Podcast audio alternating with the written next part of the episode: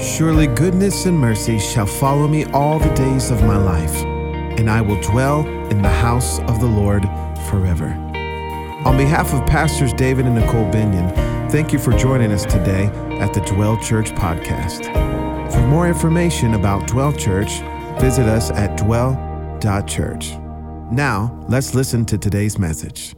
Uh, it is so, I'm excited to come to you again today, and uh, we're in this series, Famous Last Words, the book of Revelation. The Lord woke me up about nine months ago and said, Write the revelation of Jesus. And I knew uh, that He was talking about writing songs for, for a new project. And so we right now have about 18 songs uh, for a project that we're going to record this summer called The Revelation of Jesus. Every song from the book of Revelation.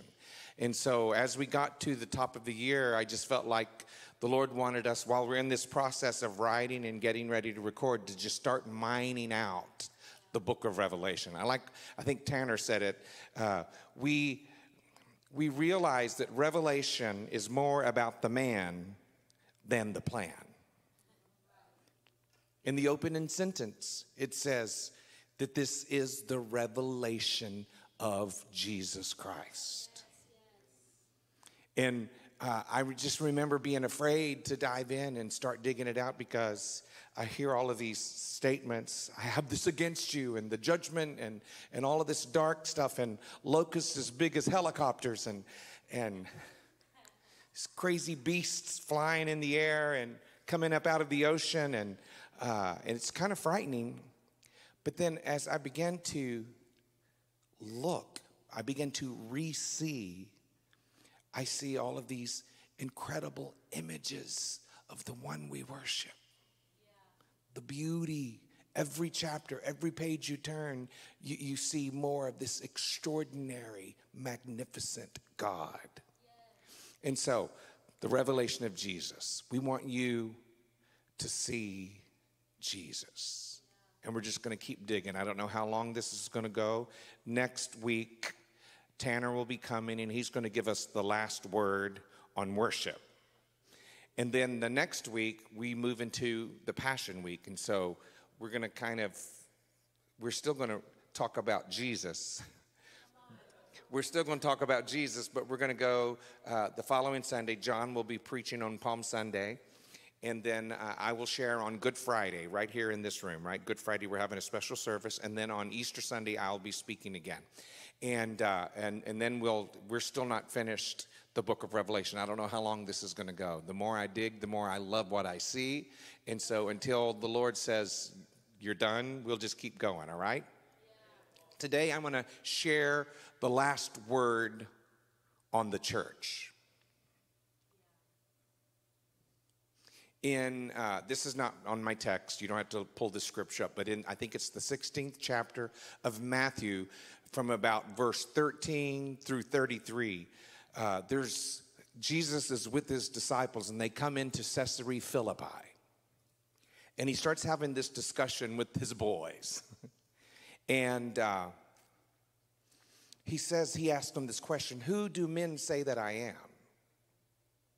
And they immediately start responding with answers. Some say, You're Elijah. Some say, uh, You're Jeremiah or one of the prophets. Then Jesus said, But who do you say that I am? And Peter gets an unction and steps up and he says, You're the Christ, the Son of the living God. And then Jesus says this extraordinary statement. He said, Flesh and blood did not reveal this to you. Reveal is from the word revelation, it's where we get revelation. The word reveal Flesh and blood did not reveal this to you, but my Father who is in heaven. And upon this rock of revelation, I will build my church, and the gates of hell will not prevail against it. An extraordinary statement Jesus makes. Two verses later, he changes the subject and he says, we're going to go into Jerusalem and this is going to happen and they're going to and they will betray the son of man. He'll be handed over to the to the hands of sinners and he'll be crucified. And Peter pulls him aside, said, Lord, don't say such things. Don't, don't, don't say such things. And Jesus says to the man who just declared this incredible revelation, he looks to Peter and says, Get behind me, Satan. You're not mindful of the things of God. Your mind is not full of the things of God.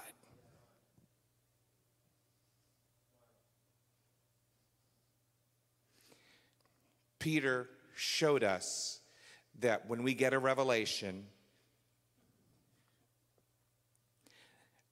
that doesn't mean that we figured it all out.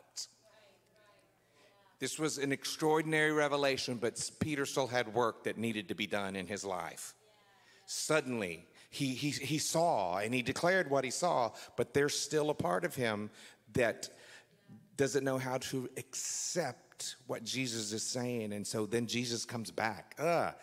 I mean, here he is. You, he must have been a proud man when Jesus said this about him in front of all the guys. They're always wanting to know who's the most important and who's going to sit at your right hand. You know, they had arguments about that before, and now Jesus says this about him. And then he turns around on his heels and said, Get behind me, Satan. Your mind is not full of the things of God. So I want to ask you this morning what is your mind full of?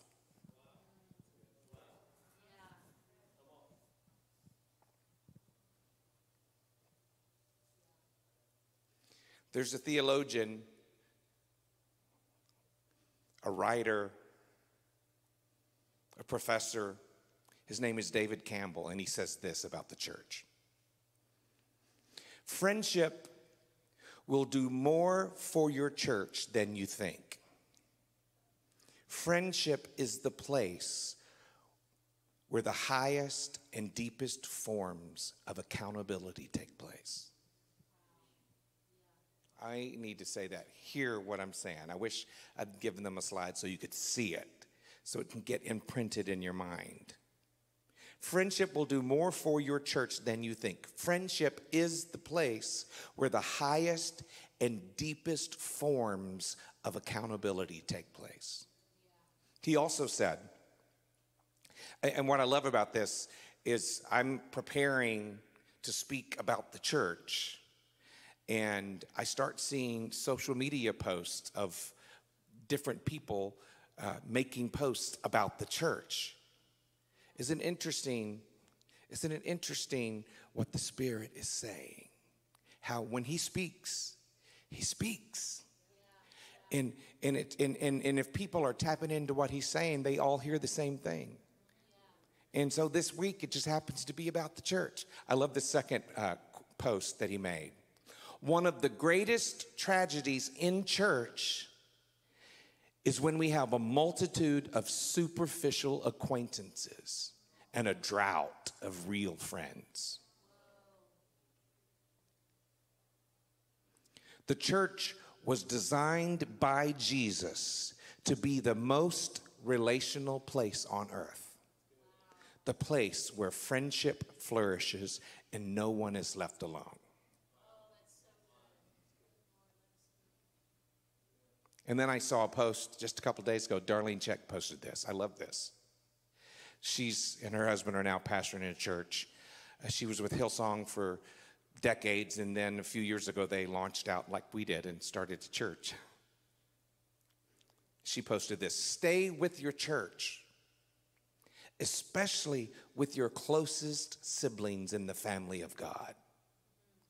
Live in a thick web of interdependent relationships. Quietly defy the individualism that is wreaking havoc across the West. Surrender your autonomy to love. Place yourself in the constraint of community, for it is there we are set free. Give up your preferences for the sake of others. Enroll in the school of agape.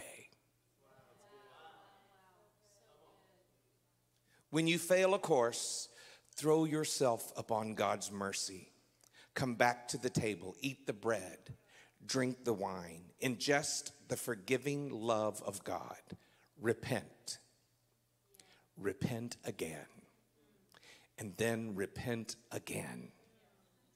Risk vulnerability.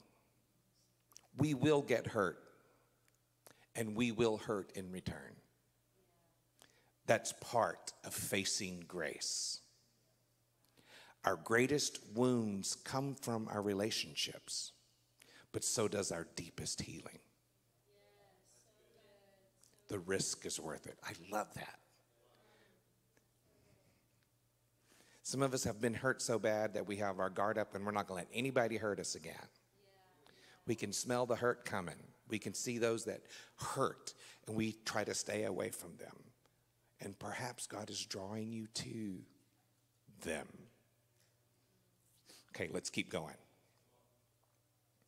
Psalm 110, my first text. Psalm 110, verse 3 Your people will offer themselves freely on the day of your power in holy garments.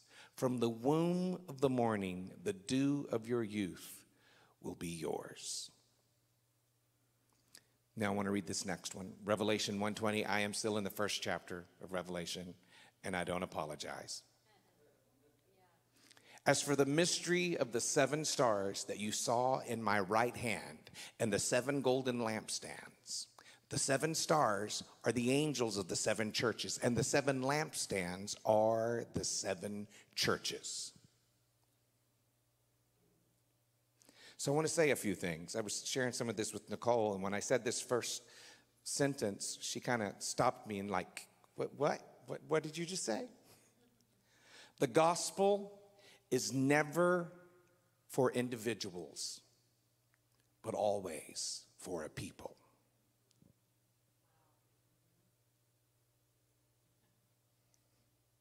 Sin fragments us, separates us, and sentences us to solitary confinement. The gospel restores us, unites us, and places us in community with people. The life of faith revealed in a biblical perspective is highly personal but never individual. Always there is a family. Always there is a tribe, a nation a church. God's love and salvation is experienced in the congregation of his people, not in the garden alone. When I wrote that down, I thought, I, I didn't want to throw a stone at a sacred cow. I love the old hymn, I come to the garden alone. I don't want to suggest to you when we, when, when we talk about individualism that God doesn't call you to draw away and get rid of the distractions. And, and, and, and he doesn't come to you and visit you on a personal, private level. He does. But in every case, he visits a man or a woman. It's not to speak to them as an individual as much as it is to give them a message for his people. it's always about people. So it comes as no surprise to find that John's vision is not a private encounter to compensate for his miserable exile.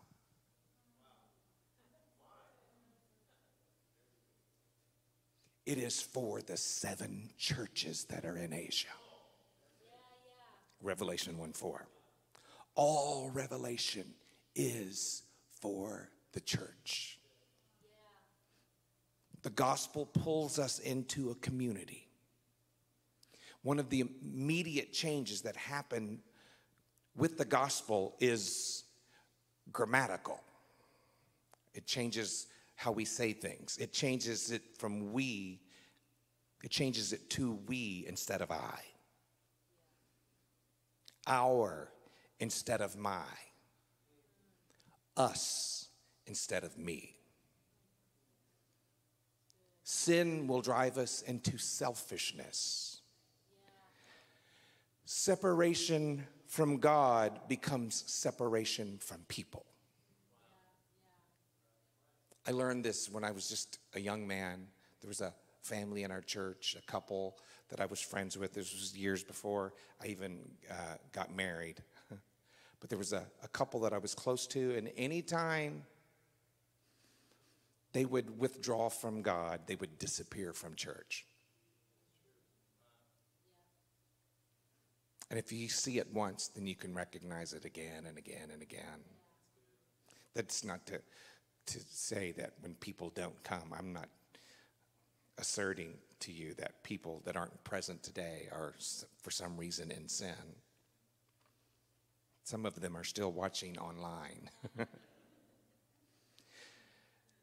the same salvation that restores us into relationship with God reinstates us into the community of his people. Every tendency to become private distorts the gospel.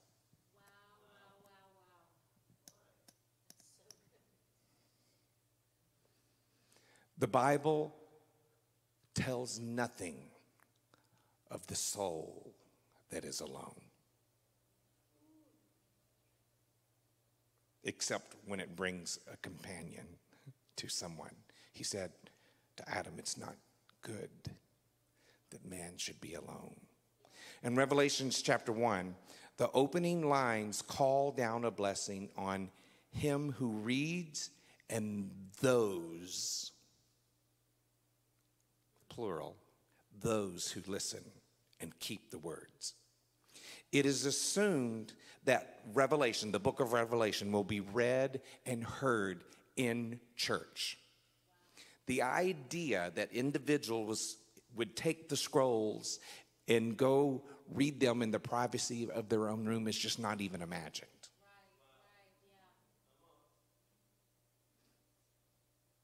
when I make this kind of statement, when I make these kind of statements, I'm not suggesting that we shouldn't take our Bible and read it on for ourselves. We certainly should. But when Revelation was written, the indication wasn't that it was going to be uh, printed in their day and they would take it and read it privately, but it was intended to be read in the company of people. It's always an act of community, never a private exercise. A believing community of people is the context for the life of faith. Love cannot exist in isolation.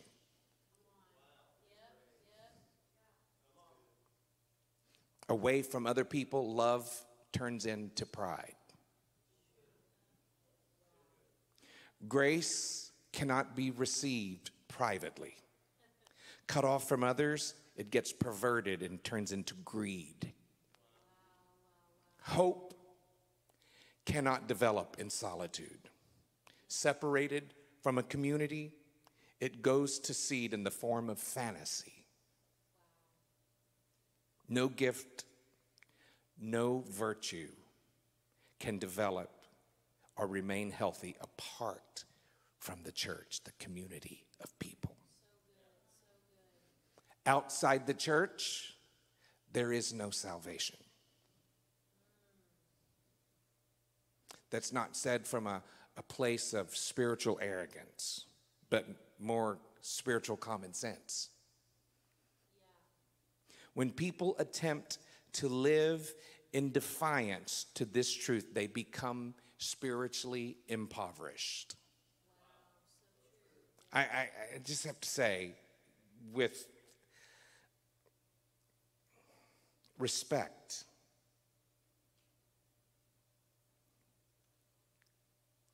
But in the, the life of my own mother, mom was an introvert on steroids. she did not like people. And she withdrew from community and stayed home. And she lived years in sickness, years unable to function like a normal human.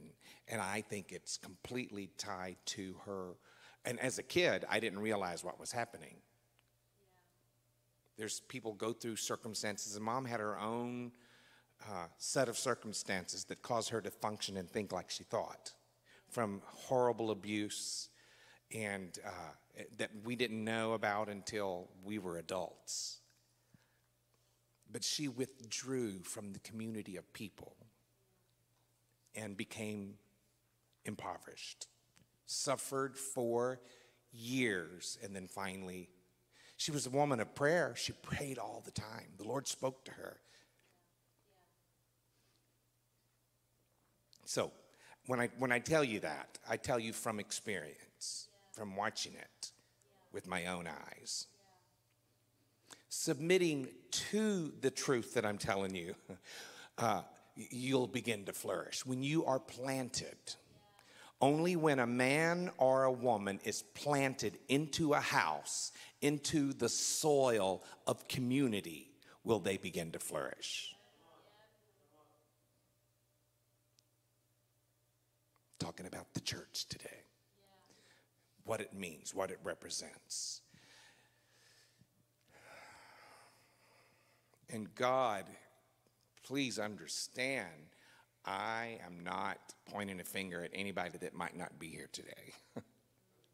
I'm just giving you truth about life in the kingdom of God and where the flourishing comes as we're connected.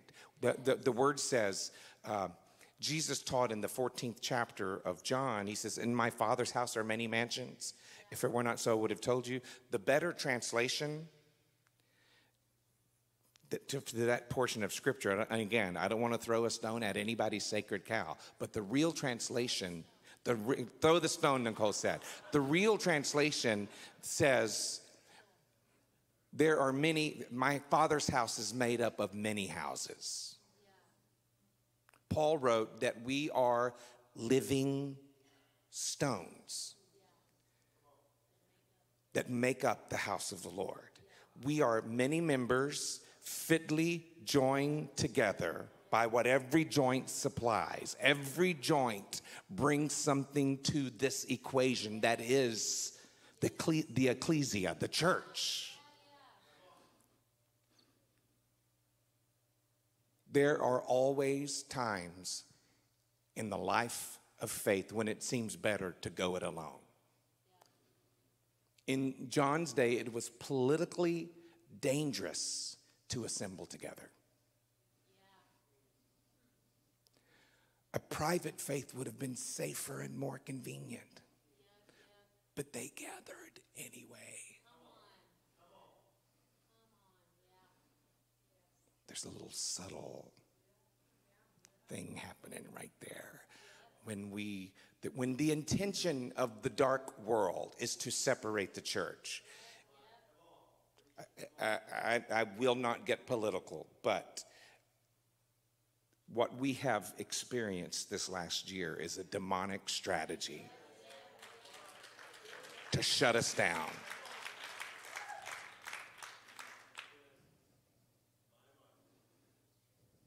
And then sometimes it's a bore to be with other people. Don't we all have those people that when you come to church, you see them, you go the other way? I can't, they grate on me. I can't. I, can't stand to be around unimaginative people. They, they I, I just can't. I just, and, and we do that, right? Faith, when someone is a believer, it doesn't necessarily make that person more interesting.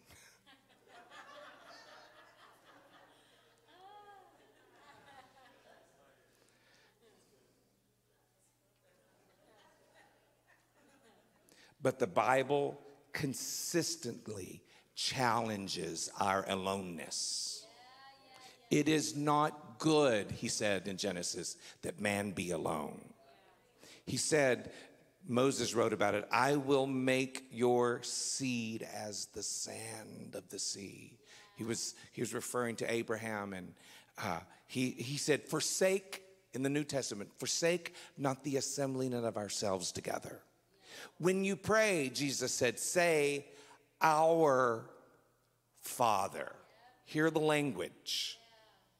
Love your neighbor as yourself. Bear one another's burdens. The very life of faith is developed under the image of the Trinity in the context of community. Even the Father and the Son and the Holy Spirit are a community. When John turned toward the trumpet voice that commanded his attention, the first thing he saw was seven golden lampstands, which are the seven churches to which he was the pastor. Then in their midst, he saw the one like the Son of Man. We talked about that a couple of weeks ago, who was Jesus. Christ is never seen apart from the church. He's never seen apart from the gathered, listening, praying, believing, worshiping people. It is not possible to have Christ apart from the church. And, and that, but what about, what, just stop with the what abouts. Yes, God will draw you. The Spirit will draw you. When you can be anywhere and the Spirit of God will draw you. But when He draws you, it's not to leave you to yourself, it's always to pull you into fellowship with brothers and sisters. We try to do this. We would very much like to have him apart from the contradictions and distractions we see in other people. People who say they believe in him. So we try to isolate ourselves. And we have good reason. We think this is a good reason to separate ourselves from that person. we want a Christ who is pure goodness, beauty, and truth, we'd like to put as much distance as possible from the indifferent, the fussy people who somehow always end up at church. we are hot after God, but we're cool after the church.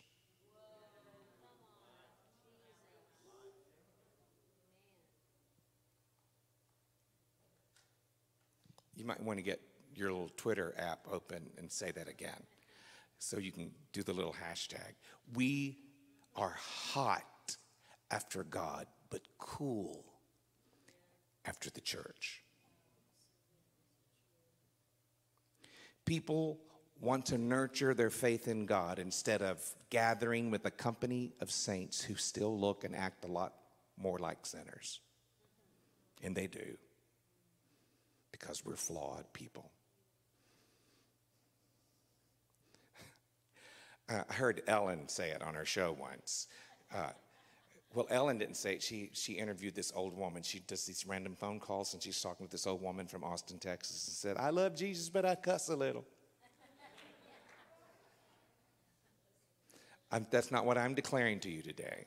That's what John would declare to you, John Brockman. I'm not going to say, never mind, I'll just leave it alone. I'm not going to say I never have. When I have, I would get upset and I'd go out in the garage where nobody could hear me and I would just.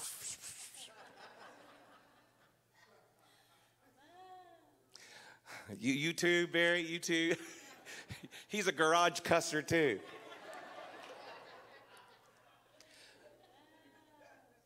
But to all of this, the gospel says, write to the seven churches. We would prefer to go from this awesome vision of Christ straight to the ecstasies of his glory in Revelations 4 and 5. Or on to, uh, on to the, the battle with the dragon, this victorious battle that God has. We want to go straight to chapters 13 and 14, but you can never, we can't do that until you negotiate the church first. We just can't do it. The church has to be negotiated first. The only way from Christ to heaven and the battle against sin is through the church. And not just one church, seven churches. Jesus. That mean we're going to get seven campuses? I don't know. Um,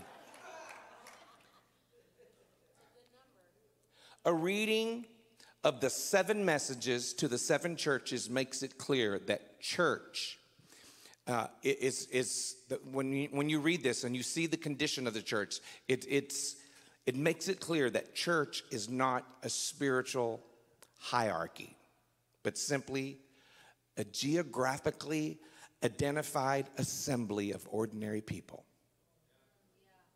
These churches are not referred to in terms of their character or greatness, but by location. Ephesus, Smyrna. There's a city in Tennessee called Smyrna. I have friends who live there. Pergamum. I don't know anybody living in Pergamum. Thyatira, that I almost want. I had this friend. We always called her Aunt Thyra. Her name is Thyra. I always think of Thyra when I read Thyatira, Sardis, Philadelphia, Laodicea. The seven cities are, laid, are located on a Roman postal route in what is now modern day Turkey. Each of these cities, these locations, can be found on a map, and each one of them um, has been excavated by archaeologists. But while the churches are located geographically, they are defined theologically. A church, this is the same for us. A church is composed of people who live in a particular town, eat food bought at the local markets, work at jobs provided by the economy, and speak a common language. That's us. Some of us have multiple languages, languages that we can speak. Kev, do you speak Spanish too? See, Dilo, I know, speaks Spanish. Uh, you speak in tongues? I speak Pig Latin. Anna, how many languages? Smart Alex, she speaks five. Um,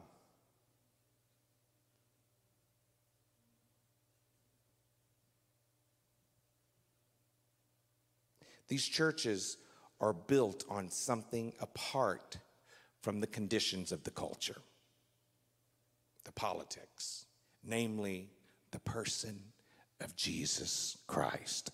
God makes the church. The Holy Spirit breathes on our chaos and makes a people, a church. Each of the seven churches and every church since is only defined by Christ. Apart from Christ, these churches would have location but no identity. Apart from Christ, we'd be just a group of people at the Marriott. But with the presence of Christ, we are people that dwell in the presence. We are a church, we are a community of lovers of Jesus. The Ephesian church gets its identity from, if you, if you go through chapters two and three, uh, the Ephesian church gets its identity from him who holds the seven stars in his right hand and walks among the seven golden lampstands. The church in Smyrna gets its identity from the first and the last who was dead and lives. This is what John wrote to each one of them. This is what the Spirit spoke to them. The church in Thyatira got its identity from eyes like flames of fire and whose feet are like bronze. The church in Sardis got its identity from he from him who has the seven spirits of God and the seven stars. The Philadelphian church gets its identity from the holy and the true, who has the key of David, who opens and no one can shut, and shuts and no one can open. The Laodicean church gets its identity from the Amen, the faithful and true witness, the beginning of God's creation. There is no church apart from Christ. These images that we get of the vision that John saw in Revelation 1 define the churches in Revelation 2 and 3. It's impossible to discover the nature of a church through sociology. I don't care what company you hire to come and do an analysis of your church and tell you you're this kind of church, you're you're a diverse church, you're a destination church, you're a community church. I mean, they can they can do some things, but they will not give you your identity. Your identity only comes through Christ. They can tell you what to do, how to make it better. Some people, some of these companies come have never pastored a church and try to tell you how to pastor a church. Y'all may not even know what I'm talking about. But there are companies. I'll get off of that. Paul and John both wrote seven letters to seven churches. Seven churches summarize all churches. Every church is located in a specific place. All churches exist under the conditions of the geography, the politics, and the economics, and each church is visible. At the same time, every church gets its identity in Christ. But the church is invisible to all who close their eyes to the one like the Son of Man. You ever been to that church? We don't have time for that. We got announcements to make, we got coffee to serve in the lobby, and we got offering to take, so we don't have time for worship. Stop meddling. Just stop. Stop, stop, stop, stop. Apart from Christ, the one we see in this vision, we are nothing but a society of pious or not so pious. It's pious is kind of uh, what faithful, constant people. You know, so sometimes you get constant loyal, and sometimes you get not so constant and loyal people.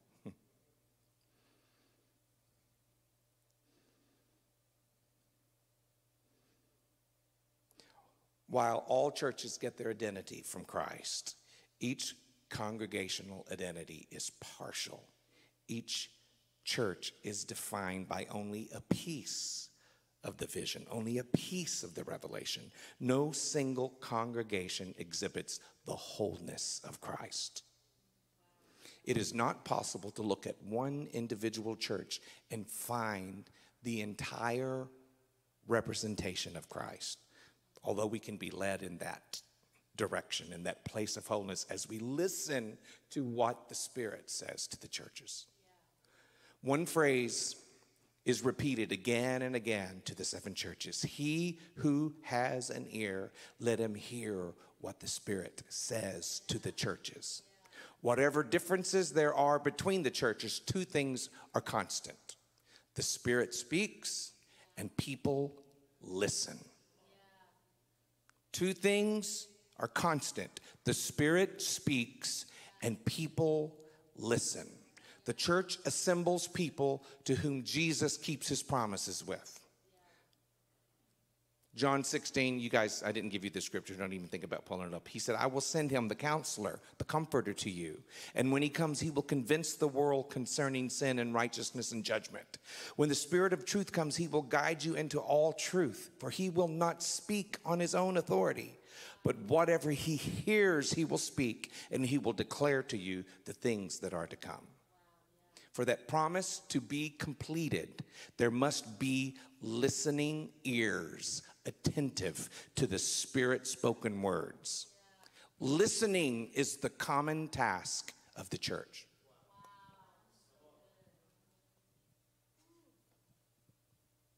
Listening. I'm going to say it again and get a drink of water. Oh, Lord, it's like it's March and allergies have kicked in and with that comes the itchy throat, and the only remedy for the itchy throat is Benadryl. And the, what Benadryl causes is a dry mouth and a sore throat when you try to sing. Did y'all notice today? I was having a hard time getting it out. I was just baiting you for a compliment. Thanks.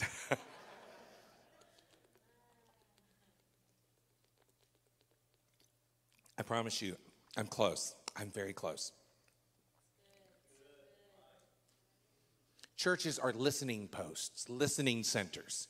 We say we're a present center, we're also a listening center. Listening is a spiritual act as much as any acoustic function we, we may have. Expensive equipment does not improve listening, it only makes hearing possible because listening so frequently decays into just hearing. Listening is focused hearing. I'll be, Nicole, this, she's like, she wishes she could be like this, but there can be all kinds of noise in the house, and I can be sitting with the book, focused on my book, while all this noise is happening around me. And I can just stay focused right in my book. She can't do that. She makes us all shut up. She can't even talk on the phone if we're making noise, and she always does this thing.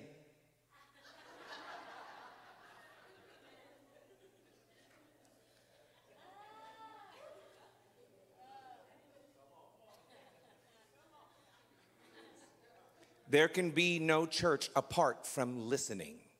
The last word spoken to every church was He who has an ear, let him hear what the Spirit says to the churches. From Genesis, and God said, Let there be.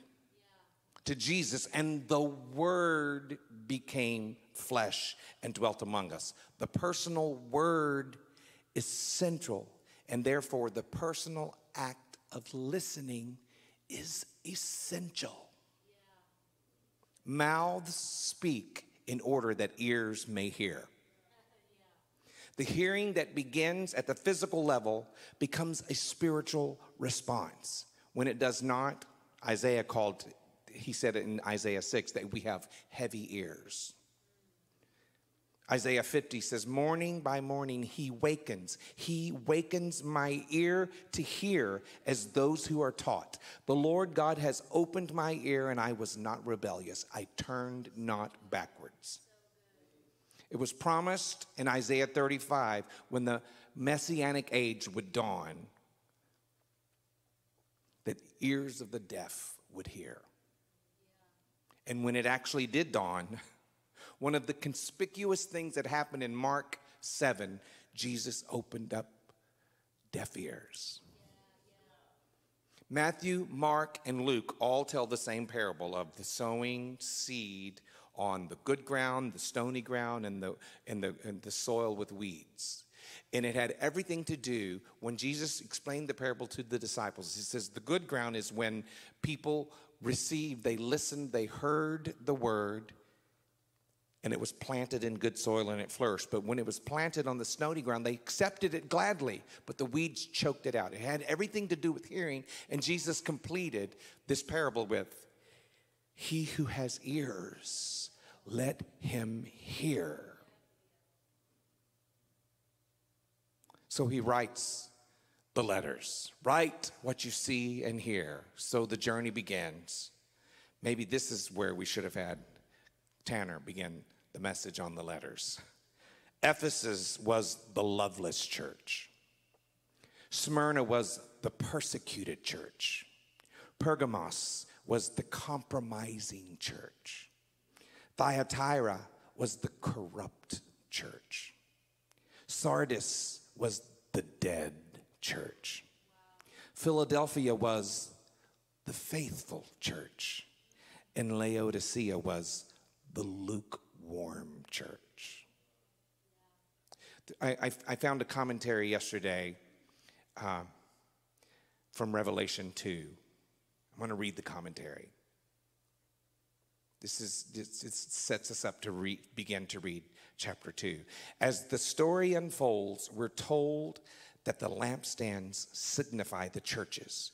During harsh times of persecution, the faithful often wonder where their master is. Is he even aware of what they are experiencing? John's vision confirms what the gospel already teaches. Jesus is present with them, even in their suffering, moving among those who dare to bear the light.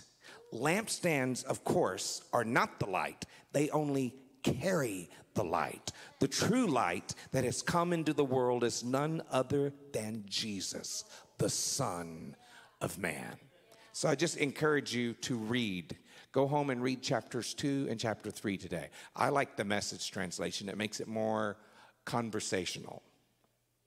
Then I read this commentary leading into chapter three. For centuries, many Jews had been scattered throughout the known world, exiled to the lands east of the Jordan River from the promised land by powerful invading nations. After Jerusalem fell in AD 70, even more Jews left Judea, this time crossing the Mediterranean, looking for some place far from Roman cruelty. That's why, as John writes these letters to the churches in Asia Minor, he recalls some of the most infamous characters from Israel's past Balaam, Balak, and Jezebel. It's all there. Yeah, it, it's, it's so great to read these chapters and see the Old Testament uh, references. The ordeals facing John's churches are not all that different from those Israel faced hundreds of years before. Many of the same struggles plague churches in the West to this day. The names may change, but the problems confronting God's faithful do not. So I wrote this song. Can I sing you a song, Church of Christ style?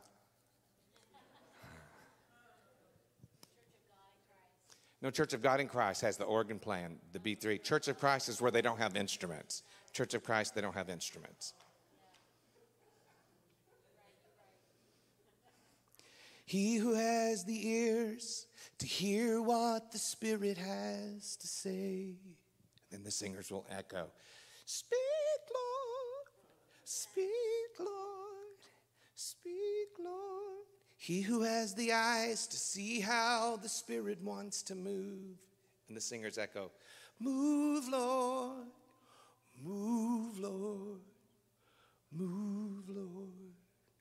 Have seven verses for the seven churches. Verse one to Ephesus You have been so strong, you have worked so hard.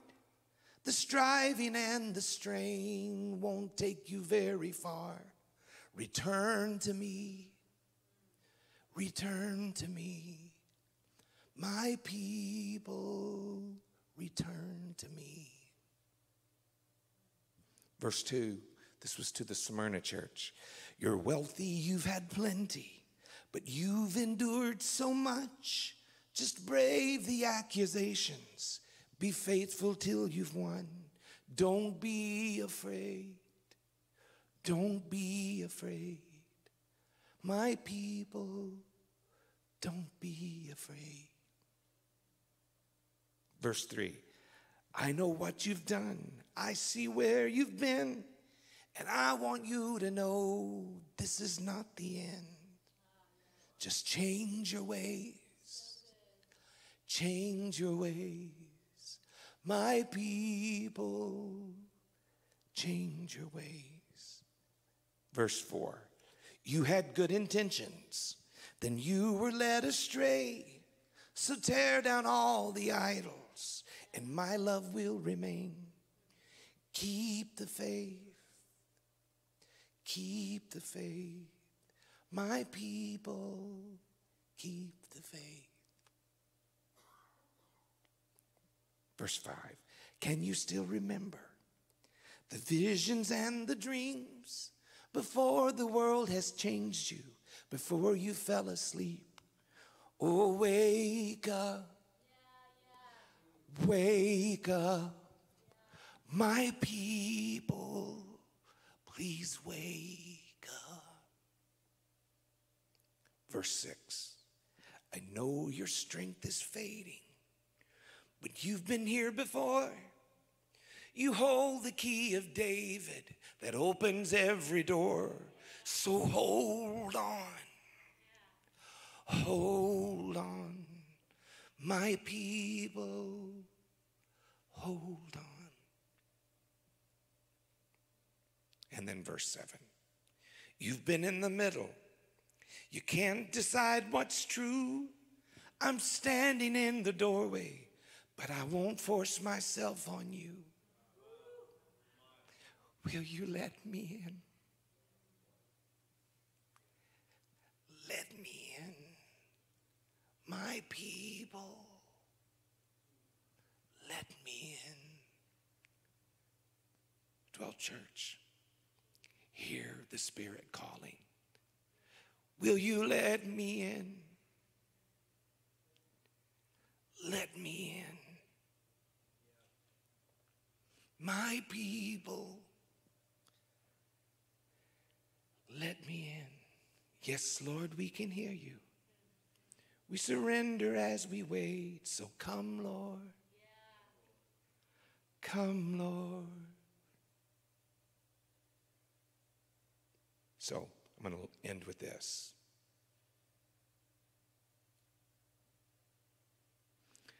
This is the danger. The church attracts to itself people who like to live in the atmosphere of the holy, but have little interest in being holy themselves. They find delight in working on committees and find security in ordering their lives within the traditions of their fathers. They're faithful in showing up to church on Sunday and built up by listening to the instruction of the leaders, but they have no appetite for the holiness of God. And Jesus says to this, I have this against you.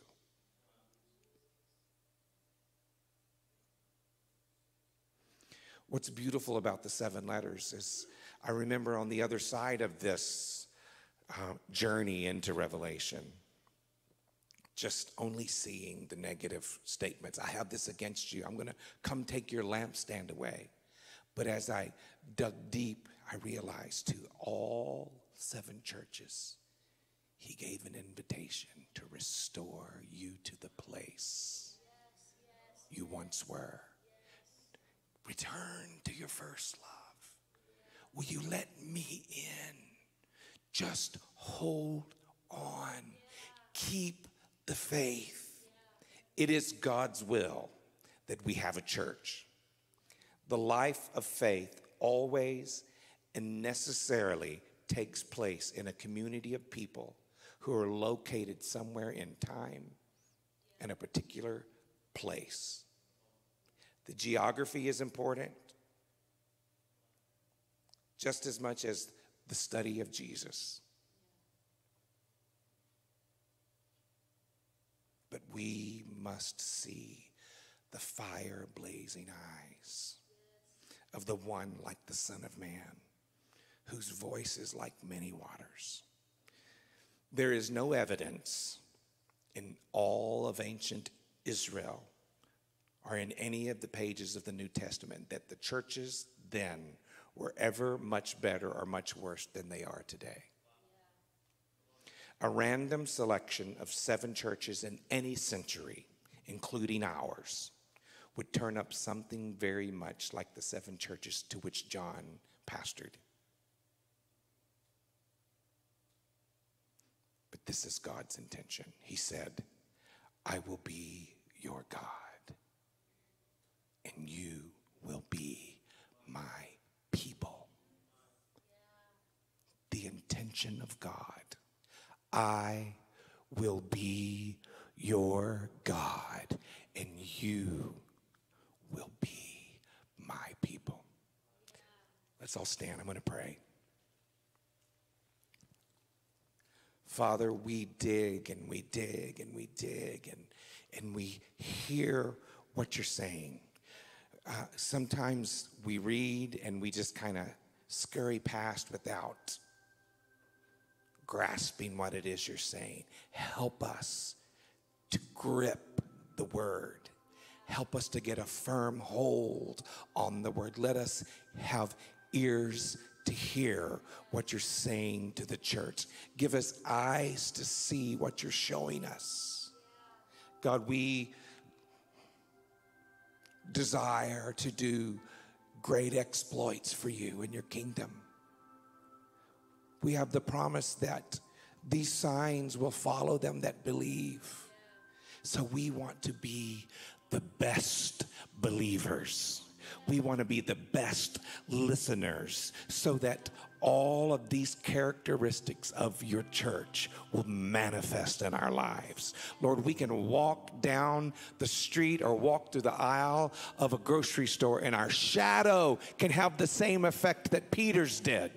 God, may we be people transformed by the fire in your eyes. May we see it. Lord, if we can't see it in the daytime, show us your face in our dreams. Let us encounter you. We say, Yes, we will be your people. Yes, we will return to you. Yes, we will hold on. We will keep the faith. We'll open up the door of our heart and let you in. We are your church. We're just one church, Dwell Church. We're a presence center. We love your presence. That is the main thing in our lives. But help us to be a community of people, of people that love one another. We are lovers of Jesus, but help us to also love one another. Thank you for joining us today at the Dwell Church podcast. For more information about Dwell Church, visit us at dwell.church.